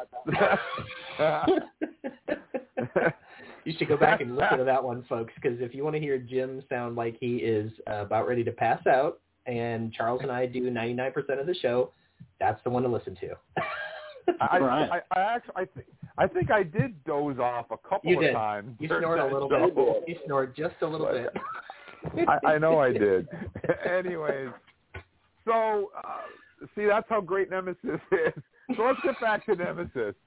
So, all right, I I, I want to say first of all, I, you know, something that bothered me a great deal about that movie was the the mind raping of Troi. Never sat well with me. Um, when Sinjin, uh, what's his name there? Shinzon. Um, Vi- yeah, Shinzon, the Sinjin Viceroy. Viceroy there know. was doing the the long distance Vulcan Romulan uh, Reman mind meld and raping Troi there. I that never felt right to me. Um, I, I didn't feel it, just, it didn't work for me. Um, so that that that kind of bothered me quite a bit actually. Um, the dune buggy thing, really? Okay, uh, dune buggies, whatever. that was kind of like, and and the fact that you can scan a positronic uh, signature from halfway across the galaxy. So then why didn't everybody in the world know where the Enterprise was? Because it was the only ship that had a positronic person on board. Uh, you know, uh, and Wesley Crusher. The last time we saw Wesley, he took off with the Traveler and he quit Starfleet. And now he's all of a sudden back in Starfleet as an ensign again, and he's on the Enterprise for the wedding. Now, okay, now that I said that, I just want to back up and say, I think it was great that they brought Wil Wheaton back. He deserves a better send off, and I hope we see him on another Star Trek show. So I thought that was great that they brought him back. I thought it, it was great to see him again on screen with the rest of the crew because he was not in any of the movies. Um, but why was he there? I mean, it, it just didn't make any sense. It didn't fit with where we know he was and what happened to him last time we saw him. Um, so, so yeah, there's that. Uh, there's other things about this movie that bug me. The the the Mega Maid at the end is the biggest thing that bugs the living crap out of me. This giant ship that's got all these prongs and hinges and doodads that unfold like this giant transformer goes through this giant space battle, gets blown up, gets shot up. The Enterprise crashes into it, and yet every single articulated arm hinge and doodad dingy wingy all unfold and properly functions after all that. Give me a break. Come on. Really? That bugged the hell out of me um, tremendously. Um, but, but, but, but, but, but, having said that, I love, I love Commander Donatra. I think that she's she's probably my second famous favorite Romulan next to Mark Lenard's Romulan commander from Balance of Terror. I think she's a great character. I think she plays a great part, and I, I love what they did with her. I also love the Valdores. I think the Romulan Valdore cruisers in that movie are just outstanding. Uh, they're just just they look great. Uh, the space battle is is one of the highlights of that movie, and I really really liked it uh, a lot. And I think that plus Jerry Goldsmith's uh, theme in the movie are about the things that redeem the movie and drag it from a zero up to maybe a two or a three for me. Um, because uh, you know I like to find some good in everything, and those those are my good points for Star Trek Nemesis. Overall, I can't stand the movie. Um, I hate it. It's just I can't even watch it. It's so for me, it's just so bad. It ranks right down there with Generations for me. But but again, I love Star Trek Five, so take that with a grain of salt. All right. So that's where I put it. I, I give it a I give it a three, and I'm I think I'm being generous. I think Donatra, the Valdores, you know, pull that up for me in the outstanding soundtrack. Uh, so I don't want to spend too much time harping on the movie because I know there's a lot of people that like it. Just not my favorite. It's my least favorite. Um, so, Eric, what about you?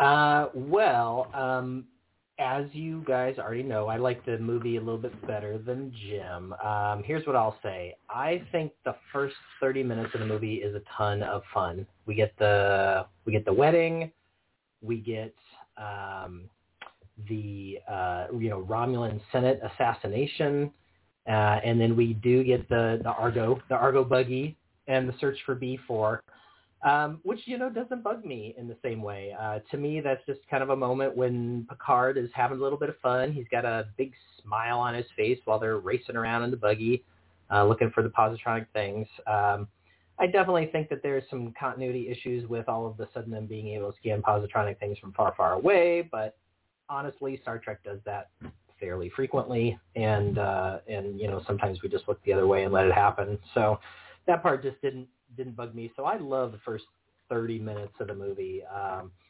it's it's a really cool setup. You know, you meet right at the beginning, but you don't really understand where she's gonna end up in the movie.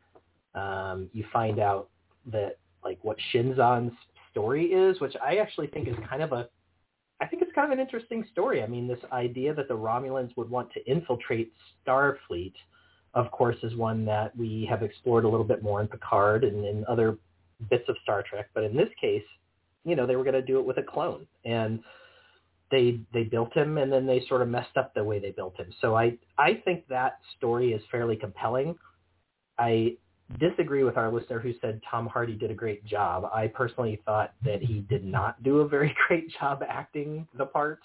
Um, I think his acting is actually one of my biggest uh, rubs with the movie. The the plot doesn't really bother me. There's some other things that bother other people that don't bother me.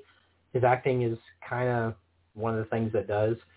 Jim, I could not agree with you more. The Troi scene, the rape scene, it's a 49th minute. Um, it's really like thrown in there and doesn't seem to really connect to anything. The only thing that it does is it establishes that the Viceroy and Troi can communicate telepathically, which of course is what allows Troi to find the scimitar at the end of the movie. So he could have done it in a slightly different way, I think. Um, it was a total bad violation in there, and it was hardcore, and I'm, I don't know.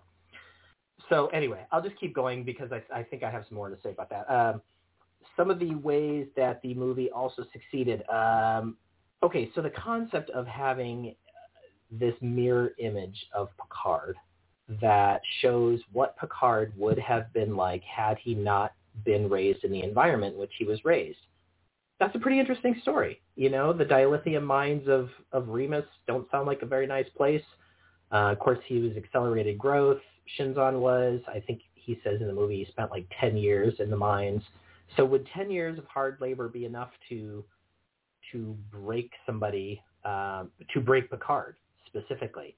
Um, maybe, you know, uh, we already know that he changed from being a a uh, wily young man uh, after he got stabbed by a Nausicaan into a, a responsible father figure. So, you know, bigger changes have happened, so it is possible. Um, so carry on space battles. Space battles were awesome. Um, you know, attack pattern, Kirk Epsilon, all kinds of fun things thrown in there. The scimitar being able to fire uh, like Chang's ship uh, from Star Trek Six. Uh, I liked that. Um, so the whole space battle thing.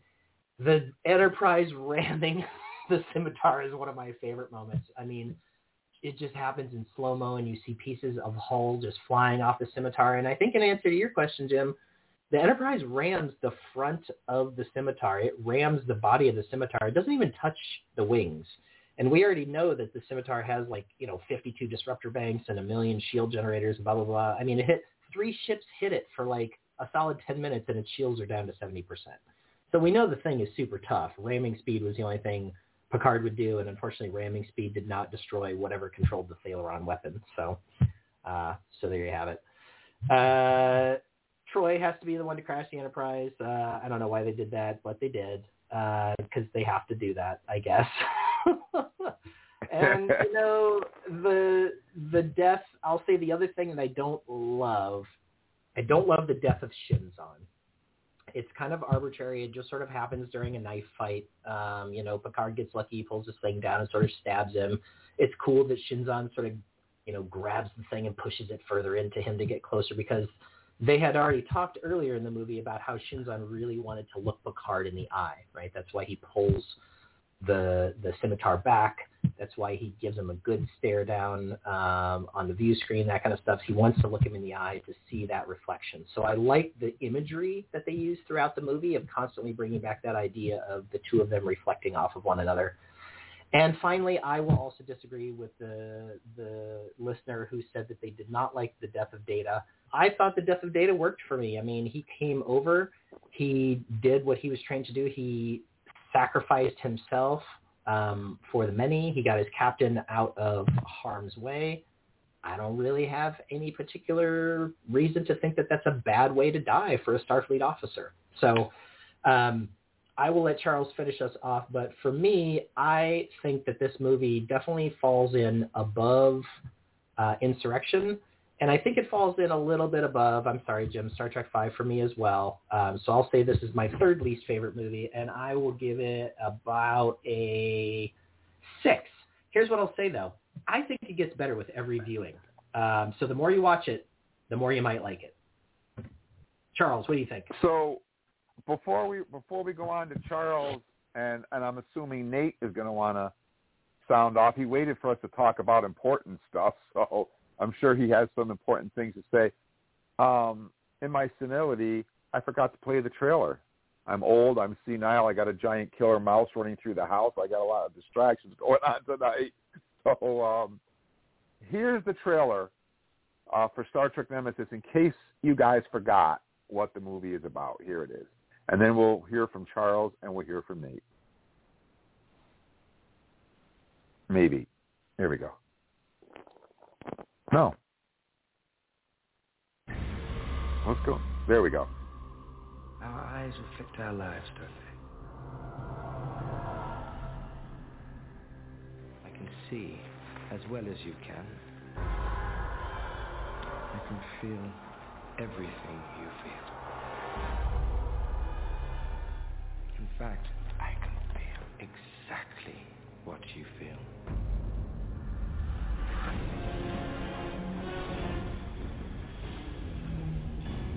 He said he's a mirror for me.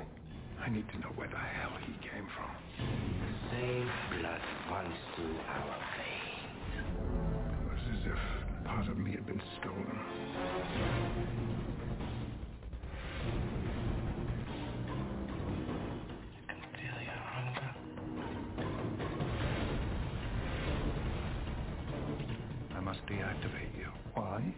You are dangerous. Look in the mirror see yourself. I'm a mirror for you as well. Don't be so vain.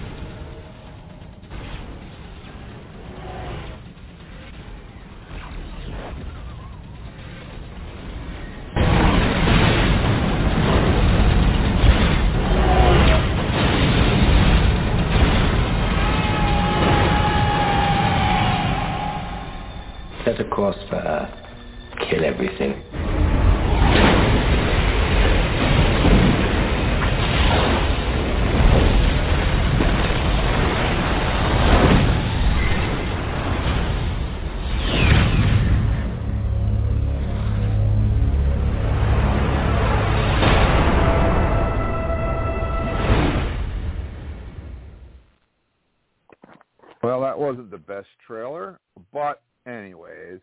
So, uh, Charles, Star Trek Nemesis, shoot.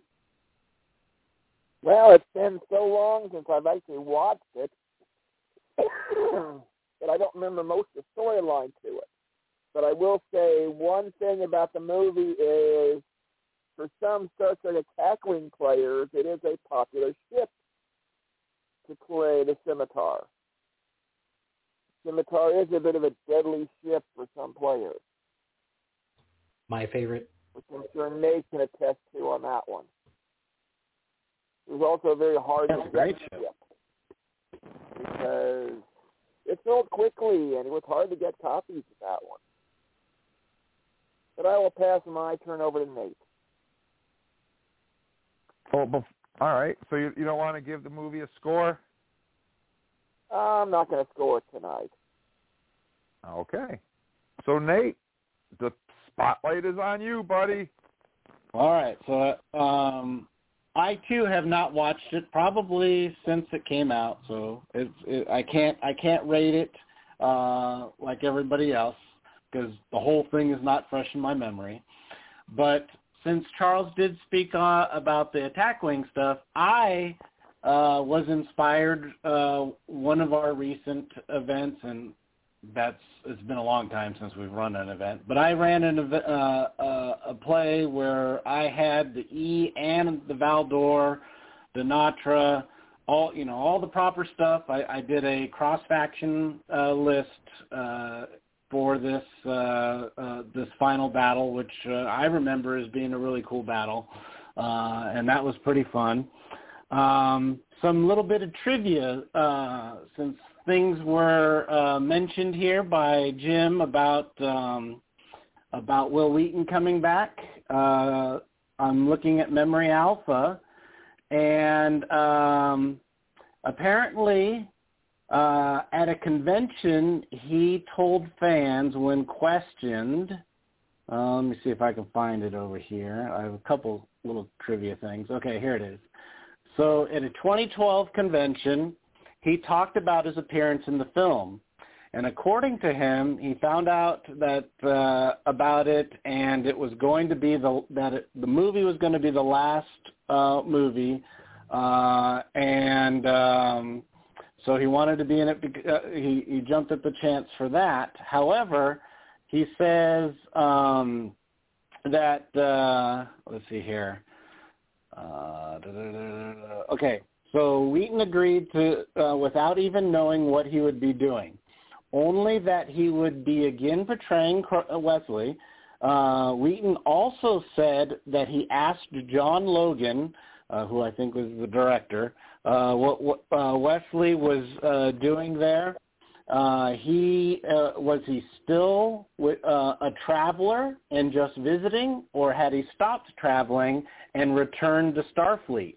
Uh, Wheaton said that Logan told him that he didn't have an opportunity uh, in the script to decide one way or the other, and it really didn't matter as far as the rest of the film went, and that it would just have to be one of those things left to the audience to decide which would be the case. And then uh, the other thing I wanted to talk about here in uh, off of Memory Alpha is that Jeri Ryan was actually asked to reprise her role of Seven uh, for the wedding, uh, but she refused uh, on two counts. The first was that she wanted to avoid being attached to Star Trek, and she was confused as to why Seven would attend the wedding of people she didn't even know. So, uh, but yet here she came back for the to reprise her role for Picard. So the, I just found that a uh, little bit interesting there. That is that I did not know about Jeri Ryan. See, this is educational. See, not just fun; it's Yeah. educational. So, guys, we're just about out of time, believe it or not. Um, so, I want to say thank you. Oh God, what was our name of our caller from Canada? Was it Barkley? Bert, what was anybody? I, Um, we we lost track of it, Jim. Yeah, sorry, we forgot to write it down, and then when we lost you, we lost his name. So thank you so much for calling, but we we can't remember his name. Yeah, I had to run and take care of a mouse emergency, uh, but, Yeah. but thank you so much for calling. We really appreciate it, and we think it's great that that you gave us a call tonight. And please feel free to call any show. Uh, We're always open to talk to got to our fans. So thank you so much for calling. I also want to say thank you to Nate for calling in and uh, sharing all that information, particularly about Seven of Nine. I did not know that. Thank you so much, Nate. You're welcome. And of course, I want to say thank you to Charles for hanging out and Trek talking with us tonight. Thank you so much, Charles. You're welcome. Star Trek: The Adventures of the Mouse. and uh, I'd also like to say thank you to Eric for hanging out and Trek talking with us too. Thank you, Eric. you bet I had a blast, and if you haven't seen Nemesis in 20 years, go watch it again. It's not that bad. And, and Uh, no, it's actually one of my favorites. I, I remember it being one of my favorites. Yeah. I, I I also want to thank you guys for stepping in when I had the mouse emergency. You know, um, The only my- thing we got to figure out, Jim, is we got to figure out how to control your sound effects because when we step in, that's the only thing we can't do. So we'll work on that. Yeah, I, I so anyways, thank you, thank you for doing that, and uh, thank you to all you guys listening, no matter where you're listening from. It, it's so important to us that you guys feel like you're part of the show, which is why we do fan shout outs and we ask you guys to rate the movies, um, so that you guys feel as part of the show because we're fans, you're fans, and we want you guys to feel that you know this is your show as much as it is our show, and that's why we have so much interaction on our Facebook page and that's why we try to uh, give opinions from you guys as much as possible because you guys are important to us. So thank you so much. And as I said at the top of the show, please, on Halloween night, after you get done trick or treating, sit down and enjoy. It's the Great Pumpkin Charlie Brown. It's a classic, and we're going to have it for you completely uncut and commercial free right here on Halloween night. And uh, Charles and I are going to talk about it. We're going to have some fun, and we're going to play some some classic, nostalgic Halloween music when we get done. So you want to definitely spend Halloween evening with us after you get done trick or treating and you're eating your Halloween candy.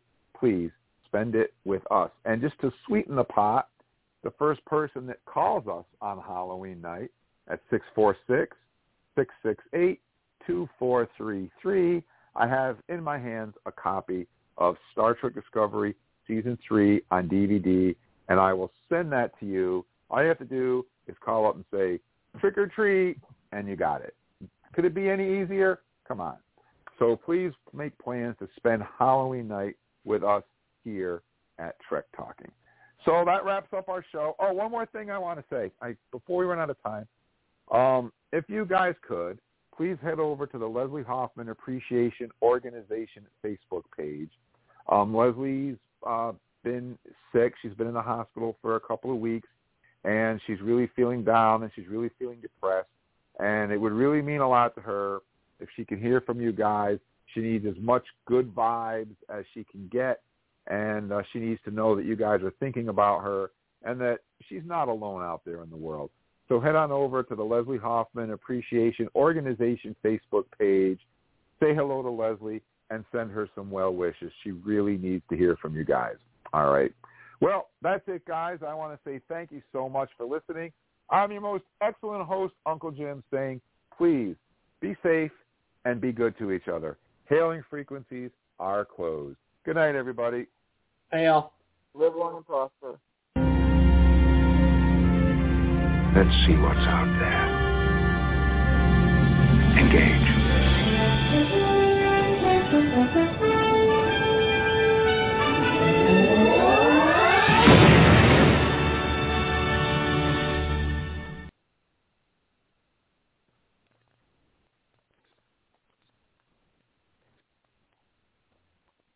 Hello, it is Ryan, and I was on a flight the other day playing one of my favorite social spin slot games on ChumbaCasino.com. I looked over the person sitting next to me, and you know what they were doing? They were also playing Chumba Casino. Coincidence? I think not. Everybody's loving having fun with it. Chumba Casino is home to hundreds of casino-style games that you can play for free anytime, anywhere, even at 30,000 feet. So sign up now at ChumbaCasino.com to claim your free welcome bonus. That's ChumbaCasino.com and live the Chumba life. No purchase necessary. Group. Void were prohibited by law. See terms and conditions. 18 plus.